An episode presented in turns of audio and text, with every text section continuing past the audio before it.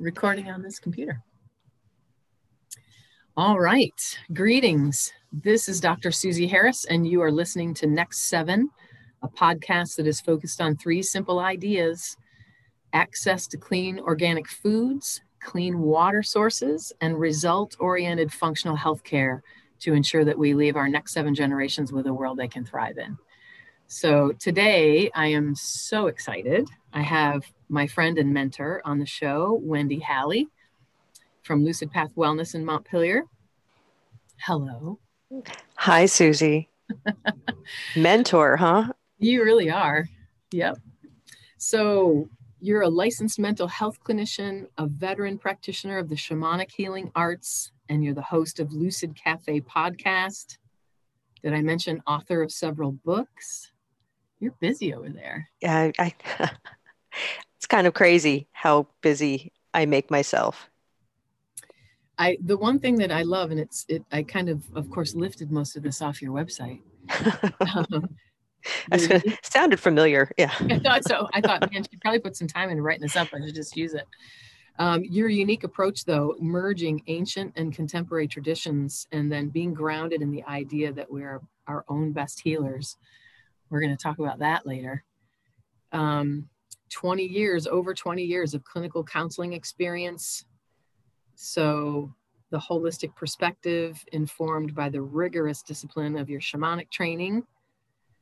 Um, it seems like I should drop in here too your personal and professional experiences around the energy genesis, which is uh, uh, an energy healing thing that we're going to talk about. That's something you work with. Yeah. Um, so I just, there's so much you're doing over there that is so holistic. And this podcast of mine is trying to show people the functional healthcare practitioners that are around and what they're doing. So welcome and thank you for being here with me. I am so happy to be here with you. Yay. so before we dive into the details of your work, um, I wanted to kind of pick through a little bit of the path that you took to get where you are now. I'm not even sure I know where did you grow up? I grew up in the Hudson Valley in upstate New York. Although you know everything north of New York City is considered upstate. That's what I understand. yeah, so I actually wasn't that far away from New York City. I think it was a, an hour and a half drive or so. I gotcha. So outside of Poughkeepsie, I grew up. Oh yeah, yeah. I think I took a train through there once. No, it was beautiful back in the day. Um, now it's kind of really overdeveloped, I think, but mm-hmm. there's, I think there's still a lot of natural beauty in the area. Awesome. Did you know when you were young that you wanted to work in the healing arts? No, I didn't. Um, my first dream was I wanted to be a rock star, and then my second dream was to be a writer. so, so nothing to do with healing arts. That didn't come in until later in in uh, my early adult life. Do we have any footage out there of you in the rock star attempt? no, nothing. No, no. Uh, it's just a. It was just a. Yep. Uh, one of those childhood fantasies so, how did you end up figuring out you wanted to do the mental health counseling piece? well, that story, um, that story takes us back to. Um, this is not something I talk a lot about because it doesn't. It wasn't my favorite time in life, oh. but I was. Um, I was in the military. Hmm? I was um, in the Air Force, to be specific, wow. back in the mid '80s, and um, I went in because I uh, was hoping to be able to find a way to afford college. Mm. Um, I'm I'm actually the first person in my family to get a college degree, and and, and so nobody knew how to have the conversation with me back then of how to how do you even apply to college. I didn't even know what to do. So a buddy of mine a year ahead of me had joined the Air Force and he called me while he was in and he said, I'm taking classes for free on base. And I was like, ding, I'm going to join mm-hmm. the Air Force because he was in the Air Force. Um, so I figured I'll go the same route as him because it seemed to work for him.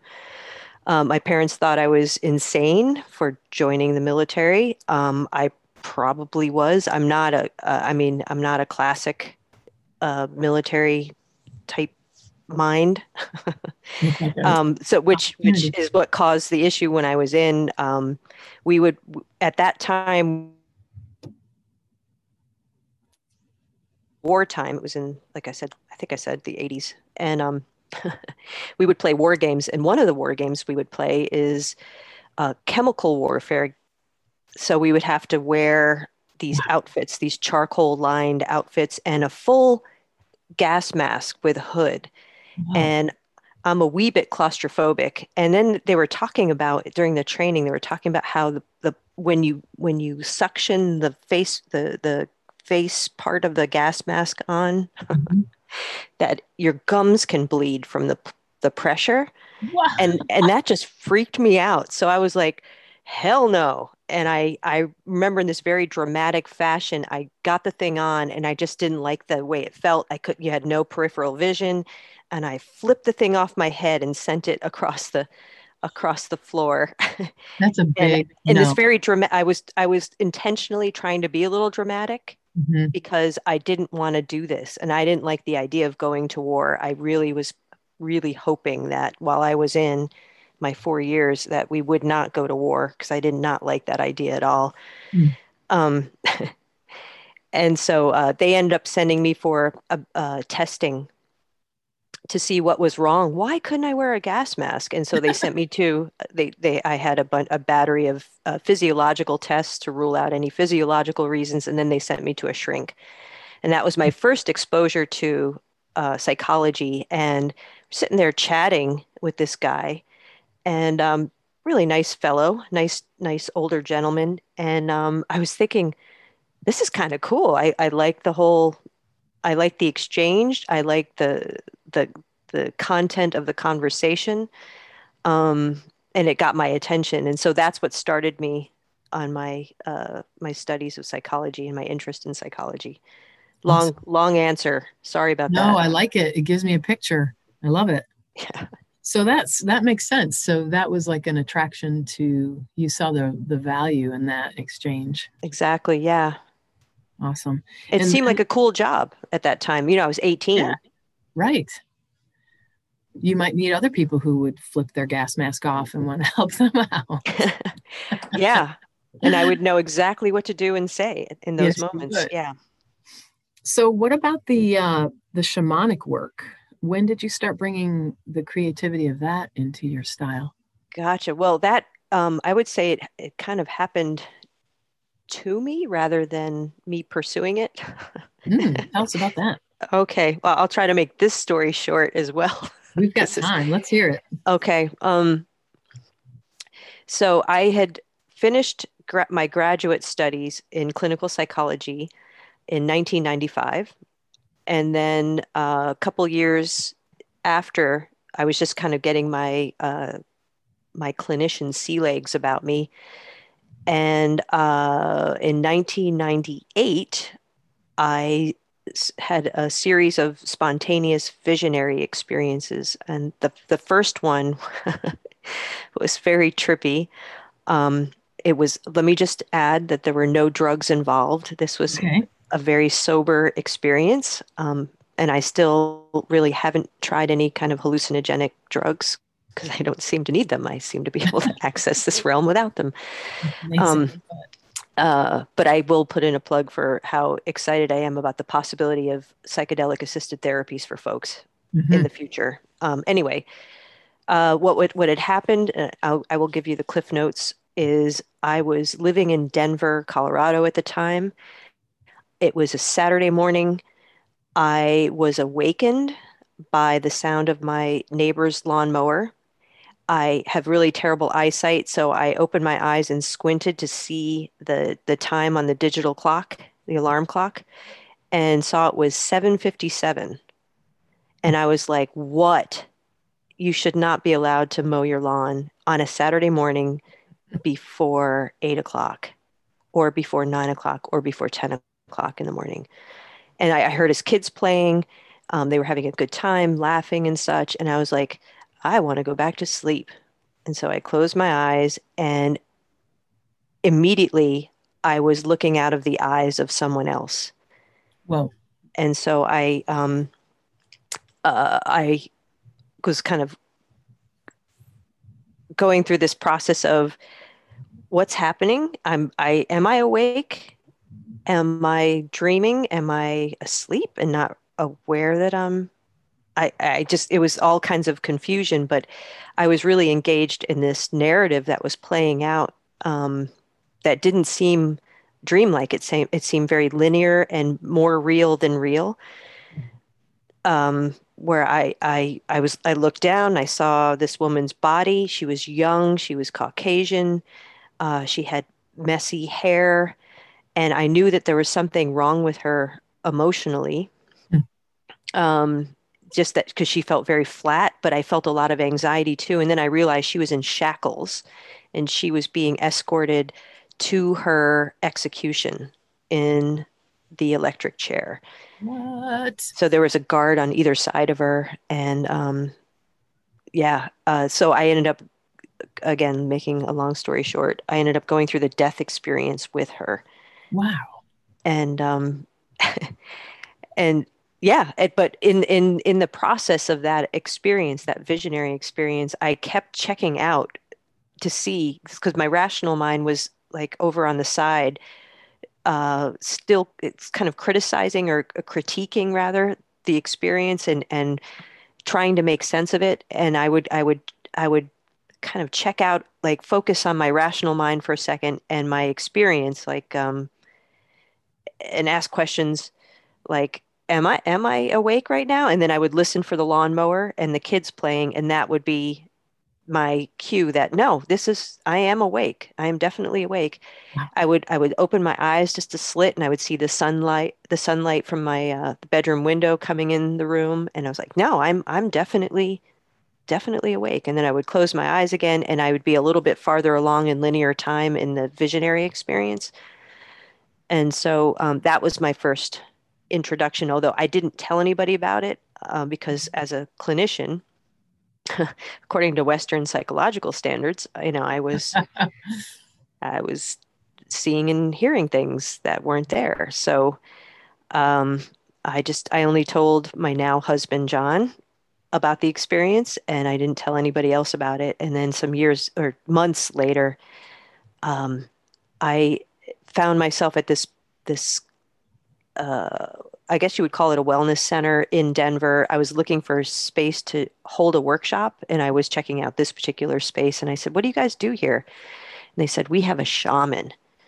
And I said, very uncharacteristically, I said, Sign me up for a session. Uh, uh-huh. I couldn't afford to see the shaman. So I saw one of her apprentices and laying on her table as soon as she started burning sage, I went into another visionary experience, and um, uh, but was able to kind of give her the blow by blows as I was seeing, reporting to her what I was seeing. My throat was closing up, and that's a whole other long story. I've had a history of of choking dreams, like maybe three, four times a week for wow. years and years and years. I was having these choking dreams, and then in this visionary experience, my throat was starting to close up in a similar way.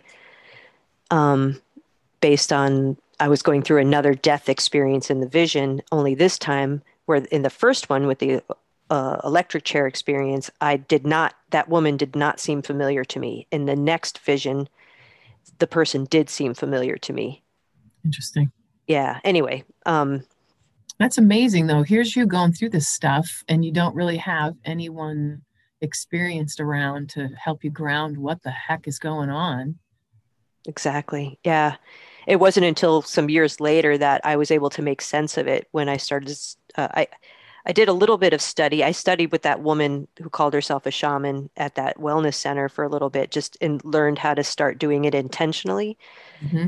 Um, uh, but then I we ended up moving out of Colorado, and life got really complicated at that point because I had already opened these doors, and uh, I started going into this this really I guess you would call it a dark period where things started to fall apart as and I didn't understand what was happening. No. Like everything around me seemed like it was falling apart. There was only one good thing that was happening at that time, and it was my relationship with my now husband, John. Yay, he was like John. the one, the one solid thing because mm. everything else fell apart. So this really shook your world around. Yeah, yeah, it it it most definitely did. And then when I later on started working with Hank Wesselman, who's written some amazing books, um, the Spirit Walker trilogy is his first series of books about, about his visionary experiences. Uh, I started studying with him. I actually dreamed of him before I met him, uh, which it seems like I've had these uh, nighttime dreams of very important men in my life. I've seen them in my dreams before I met them.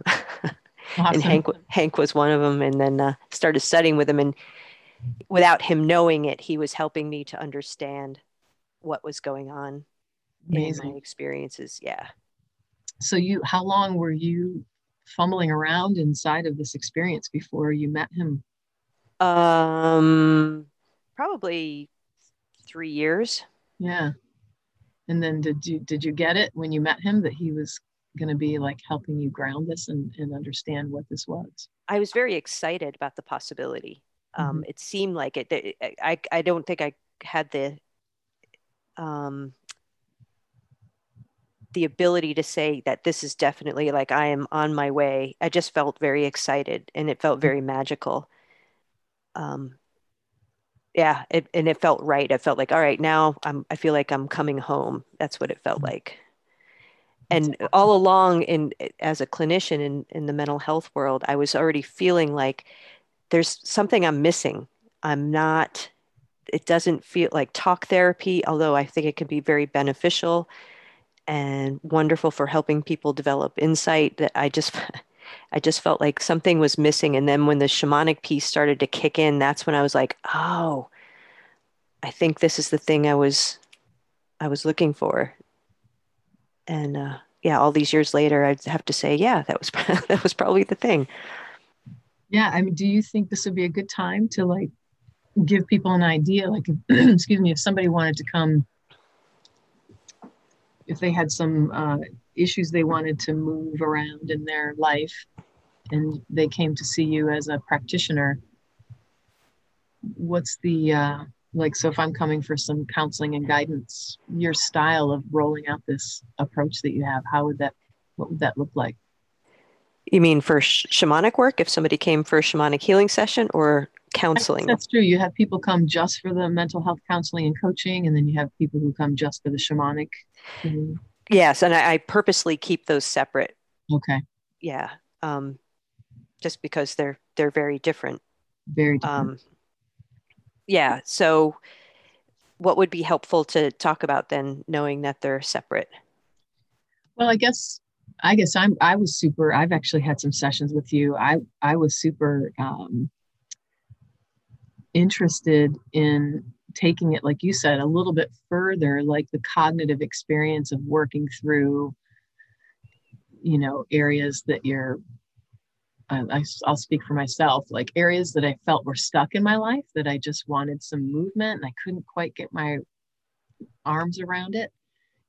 I feel like getting out of my head and into a more uh, journey like space so you can open up maybe other information can come in for you to consider.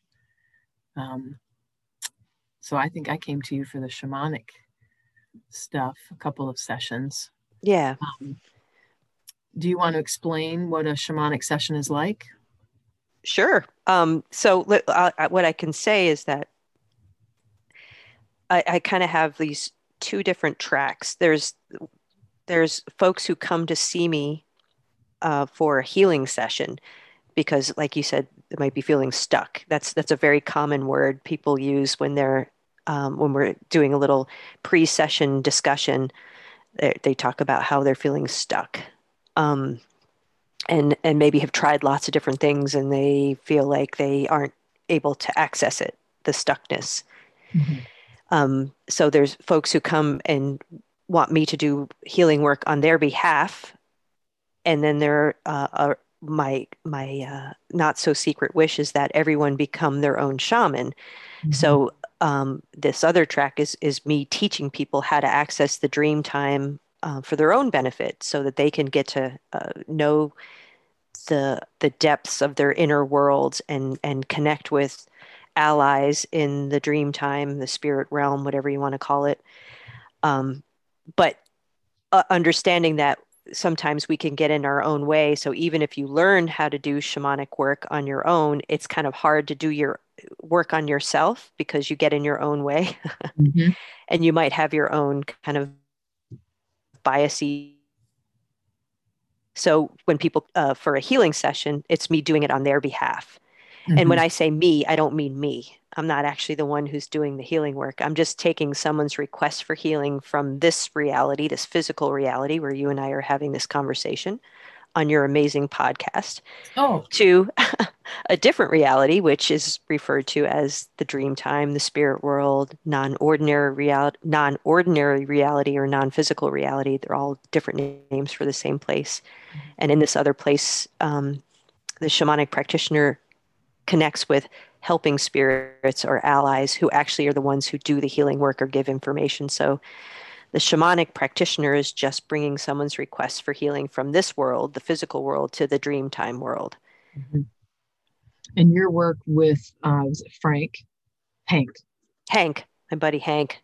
Your work with him is where you learned some of the, I guess, the skill sets to go in and be able to bring that to the spirit world and, and exactly bring that back for people to kind of make their own judgments of what it means. Yeah, yeah. What, what's interesting about that is it. So I learned some real foundational shamanic techniques like extraction and um, power augmentation. It's reconnecting people with personal power. Um, soul retrieval or soul catching. Uh, eh, but then, as my practice carried on, and I developed these relationships with these helping spirits who are these healing helping spirits that are on my team, mm-hmm. um, they started teaching me other techniques. Awesome. Which is which is what's so badass about this practice is that um, it's like, um, yeah, you're you're you're accessing this other wisdom um, that's yeah coming from this other place. It sounds kind of bad shit, which is why I. I I've been embarrassed about the work I've done for so long, um, and, and kept it very much under the radar because it does. I mean, especially as a mental health clinician, it I know how it sounds. mm. Well, I don't know. I have to. I hear what you're saying there, and I think I don't know, like there's something about widening the lens, like that whole feeling of stuckness, I think is because we're being too cognitive and three dimensional. Yeah, we're in our heads for sure.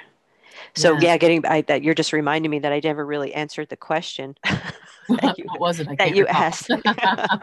well, yeah, like what what happens? I mean, the, the, a healing session, like the content of it. Um, so we have a, a conversation up front, right, about what the, your area of stuckness, and then um, I take that. You, so the person coming in for a healing session, it's their session, so they're telling me what their focus is, what their hope is, and then I take that request from this world to the other world and and share it with my helping spirits and they're the ones who will go and do the work and i'm the observer.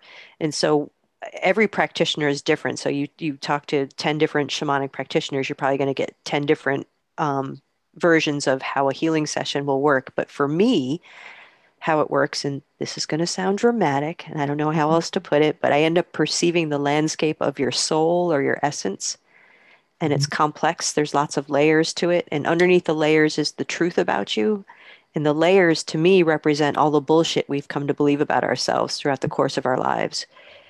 Um, so, whatever the focus of the healing is, uh, we ask that layer to rise to the surface and then we dive into that layer.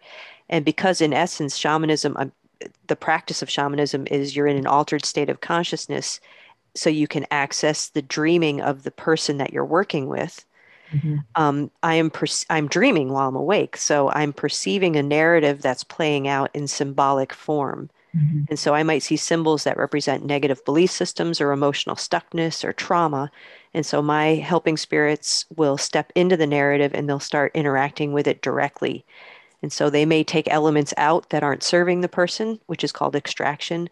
They may move things around, um, but a big hallmark, as I mentioned before, of shamanic healing is power augmentation, reconnecting people with personal power that they've lost over the course of their lives. Mm. I love that. I, I think I'd asked you before we came together today um, your opinion of the single most important action a person could do to make a positive impact on the world. And your answer was heal yourself and reconnect with your personal power which i think is amazing. Like i think i've heard you say if you've been on the planet for more than five minutes you already lose some of your power based on what's all around you. So yep yep. Uh, yeah. So the regaining your personal power piece coming from a lot of the shamanic work and then this heal yourself one of the things I love about your work and what you bring is this energy medicine, the e-genesis. Yes. Want to talk about that? I'd love to talk about that. That's the reason why I opened the wellness center in Montpelier, is for that that uh, device. It is um, it's very different from shamanic work, where shamanic work is working on at the level of consciousness and all the patterns that play out in your consciousness. The energy genesis is working at the level of the energetic realm. So mm-hmm. it's vibrational medicine.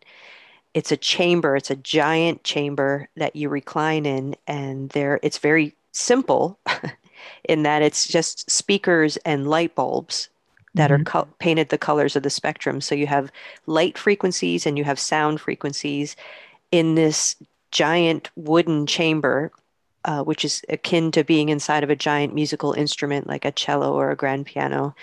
And when you're in this giant chamber, um, the light and the sound work together, create a resonance, and your body entrains to it. And then you start feeling your body drop down into relaxation. And then um, what the research has shown is happening to you when you're in there is your autonom- your autonomic nervous system starting to reset and balance. And then your body goes into self healing mode and starts working on stuff uh, on the physical level, the emotional level, and then you also, uh, as a byproduct of the experience, you start uh, detoxing as well, mm-hmm. just very organically. Yeah, I've had a couple of sessions in there with you, and I still am amazed at the depth of healing that's occurred for me in some of my own health uh, stuff that I was just trying to tweak. And I, you don't even really know. You're super relaxed in the chamber, and it's just this beautiful energetic space when you go into that healing parasympathetic mode and then it kind of unpacks over a few days I, I think it does it totally you process it for for days afterwards mm-hmm. if you mm-hmm. do a single session it's like three days mm-hmm. do you have any um i know you can't share too much info because it's, it's private what people are doing there but do you have any stories to share of different i don't know about conditions. You don't have to share a story but like how do you see this e-genesis helping people's health? What have you seen? Well what i love about it is that um, because of the way it works uh, there's no human intervention involved. It's just your body's wisdom that kicks in and can start doing what it really wants to do but can't because of the level of stress and tension we carry in our bodies because we're in that sympathetic nervous system place a lot of the time. We don't even realize it. So it doesn't matter what your diagnosis is, you don't even have to have one. Um, mm. Some people come just to deepen their meditation experience because it's totally cheating. oh, uh, but uh, most people are coming because they're either wanting to manage their stress level or they do have um, some physiological things going on. So, just to give examples of people who've come, uh, people who are recovering from a surgery, uh, it, the, the, the process of doing that can help, I guess, expedite your, your healing after uh, surgery. A lot of people with chronic health conditions, um, especially autoimmune related disorders like, like Lyme, uh, mm-hmm. fibromyalgia, chronic fatigue, people coming in um, to, uh, yeah, just calm their nervous system down so their body can get a little a little uh, a little boost. Um, That's kind see. of the, the, premise behind it, right? Is you're in there and it's just regulating your nervous system, letting you get into that autonomic balance so things start righting themselves. Exactly. Yeah, exactly. And it doesn't have to be physiological too. Like people with post traumatic stress mm-hmm. um, also do extremely well in there. I mean, it, it really doesn't matter what your your diagnosis is. The only um, conditions that I wouldn't advise getting in there uh, with eh, are let's see, uh, congestive heart failure because of the amount of water you have to drink after a session. Mm. Um, you don't want to add more fluid to your system, is my understanding when you've had when you're having uh, congestive heart con- heart failure. Um, and uh, um, um, um oh, you don't, don't want to be actively uh, psychotic. You don't want to be having a psychotic break and be in there as well. That's not a good idea. But pretty much everything else is is uh, it's great. It's just it's so nourishing, and uh, it's a really cool experience. It's kind of impossible to describe. It's a marketing issue for sure. Yeah. You have to just have you have to have the experience in order to understand, and then you still won't be able to really put it into words. It's hard to get it into a box. Indeed. Speaking of which, well, you have a podcast also, the Lucid. I Cafe. do. Yeah what had you put a podcast together? Lucid Cafe podcast. What had me do it? Yeah. What was your purpose of, of putting, because it's a lot of work. It is. Um, uh, it, it's kind of a, there's a couple of reasons why I did it. Um, I was, it, I like to, to be able to offer, uh, my, my client base something, uh, that's beneficial that they don't have to pay for. Um, I was doing this for uh, for 10 years from 2008 to 2018 I was offering this monthly gathering I called it the chaos discussion to kind of prepare for um, the chaos yeah. by teaching people like I would bring my drum in we do a shamanic journey and we just talk about how crazy everything was on the planet mm-hmm. um, and uh, and it just it just organically sort of fell apart after 10 years and I decided it was time to do something else to offer something else. So I decided, hey, how about a podcast? And my undergraduate degree, a third of a, a third of my undergraduate degree was in um, video and print journalism. So it was like going back to that time and uh, like all the skills I learned around editing and um, and producing and reporting uh, I was able to apply to the podcasting world. And so it just seemed like, hey, that would be fun to do. And because of technology, right? I mean, look at you, you're doing it. Yeah. I think there's a, like a zillion shows now. When I was when I started, it was, and that was only three years ago, or a little over two years ago.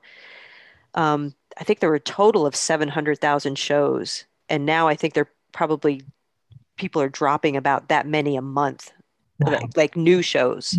Isn't that crazy? I know. Just it, I don't know, pandemic or what, or just because podcasts yeah. are so cool. Yeah, I mean, it's a really great way to give people a place to plug in, learn some things. Absolutely. There's there's you can find a podcast on pretty much any topic. Mm-hmm. Even knitting. I mm-hmm. I don't know how they do it. I haven't listened to it, but I know there is a knitting podcast. It reminds me of that Saturday Night Live skit where the um, I think they were making fun of like maybe an NPR moment where they were like, "Hmm, cooking, yes, soup, mm-hmm. soup is good." I remember that. I think Alec Baldwin was on that. Well, they did it a couple of times, right? It was silly. Yeah, yeah it was good. They did their NPR voices. so, how are you doing? Am I picking your brain too hard? No, no. I I think We're I'm good. Good. Okay. Um, I, I guess I the question to, is, uh, how are you doing? I'm doing good. I yeah. just absolutely love the work that you do, and I'm so thrilled to be bringing this out for people to hear about it as a possible for themselves or somebody they know that might need what you do. Um, your your writings as an author that's how I first learned about, well, some friends told me about you. And then I picked up your book, Slaying the Mouse. And that was such a great book. Um, It's a trippy little story. yeah. Do you want to talk about it? Uh, sure, sure. It's it's um, it's a book that captures my nine month experience with a young man in a coma. Mm-hmm. Um, actually, I should say my nine month shamanic experience with a young man in a coma. Mm-hmm. So I was in New Jersey at the time, and he was in a hospital in uh, Phoenix. And I had never met him physically before, but I connected with him um, in the dream time over like maybe three times a week over that nine month period um, as he was trying to uh, make sense of his experience. And uh, it was a profound learning experience for me. It was early in my apprenticeship as a shamanic practitioner. Mm-hmm. And uh, uh, like I, I, learned things like the difference between healing and curing from that experience. Mm-hmm. And um, it really is kind of to me like a hero's journey. It's his hero's journey. I, I, I, call him Jason in the book. It's not his real name. I changed his name mm-hmm. um, to protect his family's identity. But um, yeah, it's it's a very very powerful experience mm-hmm. uh, that he goes through. Yeah, it's a great book. If anybody wants to pick it up, called "Slaying the Mouse." What is the difference between healing and curing?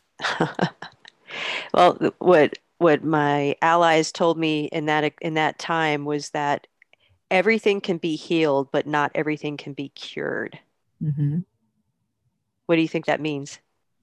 What I heard, and maybe because I read your book, was um, you can heal your experience and interpretation of what's happening, but it doesn't mean you may not die or you may be walking with a disease that is uncurable, but you can heal your heart and your essence and walk still with power and joy. I love it. If you don't feel well. Yeah, exactly. No, that's that's exactly what I think they were intending to relay to me and I was hoping to relay in the book. That's just one piece of the book, but but it's, it's such a powerful message because I think I mean I was super naive when I started having the connections with this young guy um because i went into it thinking like we're gonna cure him he's gonna come out of the coma he's gonna be great and uh, it doesn't necessarily work that way mm-hmm. and um yeah so, so i mean sometimes our our lot in life is that we have to we have to come to a place of acceptance, I guess, of the of the the things that uh, are not necessarily pleasant or um, easy. Mm-hmm. Like I guess the suffering, like there's this there's a degree of suffering. So how are you going to be in relationship with that suffering? Mm-hmm. Does that make any sense? It does. I mean, I feel like it just lets a person reclaim themselves and their valuable life if things aren't exactly where they want them. Yeah, exactly. I mean, the ideal is that you you could come out 100% out of a, a really horrible experience, but you know, some people are born with things that they, you know, it is what it is. conditions yeah that they they have to accept. Like you and i both wear eyeglasses. We have to accept that we have shitty eyesight you know? Mm-hmm. that's just a, that's a stupid stupid example i know but but no, that's but, that's a small example of what i'm talking about. It's like yeah it, i get you though yeah so what prompted you to write the children's book inside out oh that was one of those experiences that just sort of dropped out of the sky the story. I was just sitting in my backyard in Denver at that time, and the, all kinds of stuff was opening up. Like it was not long after having that initial visionary experience. The story in its entirety just dropped into my brain in one fell swoop, and I just sat down and wrote it really quick, uh, quickly, and um, pretty magical. The whole the whole process. Uh, was able to find a publisher and they put out really beautiful children's picture books of mm-hmm. a of a kind of spiritual or metaphysical bent. And um, yeah, that came out 2003, long time ago. Yeah, What's the storyline? It's about remembering that you um, have that your spirit lives in an apartment in your heart. Oh, I love that. and so the idea is to remember to live from the inside out, not from the outside in. Oh man, that's great. And this was way before the the movie came out, the kids movie, right? Is it a Pixar movie or Disney? I can't remember. Oh. I never oh. saw it. I, I guess I don't know that one. Yeah. Well, I am just so happy to talk to you and get all this information out into the airwaves so people can uh, plug in to some of what you're doing over there, the things that you have learned. Is there anything else you want to bring to this today? No, this has been wonderful. I I'm so thankful to have been a guest on your show. Oh, well, I'm going to say thank you so much for joining me for real. And um, if anybody wants to reach you, how do they do that? Um, well, website lucidpathwellness.com. Uh, of course, you can check out Lucid Cafe on anywhere you listen to podcasts. Mm-hmm. And I would I would recommend checking out my Susie Harris episode as well. Yes, I did come on yeah, your podcast. We yeah, had a we, good time. We yeah, we went pretty deep. We it got metaphysical, it came out and got physical. Oh yeah, it was it was a it's a good episode. So yeah, lucidpathwellness.com or uh, check out Lucid Cafe awesome. or both. All right.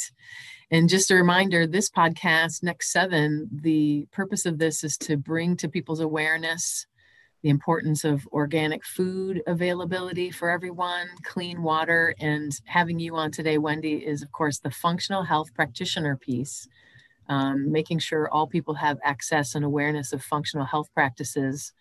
Um, I just am so grateful for your work on the planet and so close to us in Montpelier. And um, right back at you. Yeah, we're taking over the world. All right. Well, thanks for joining us and tune in again next time. Thanks so much, Wendy. Thank you.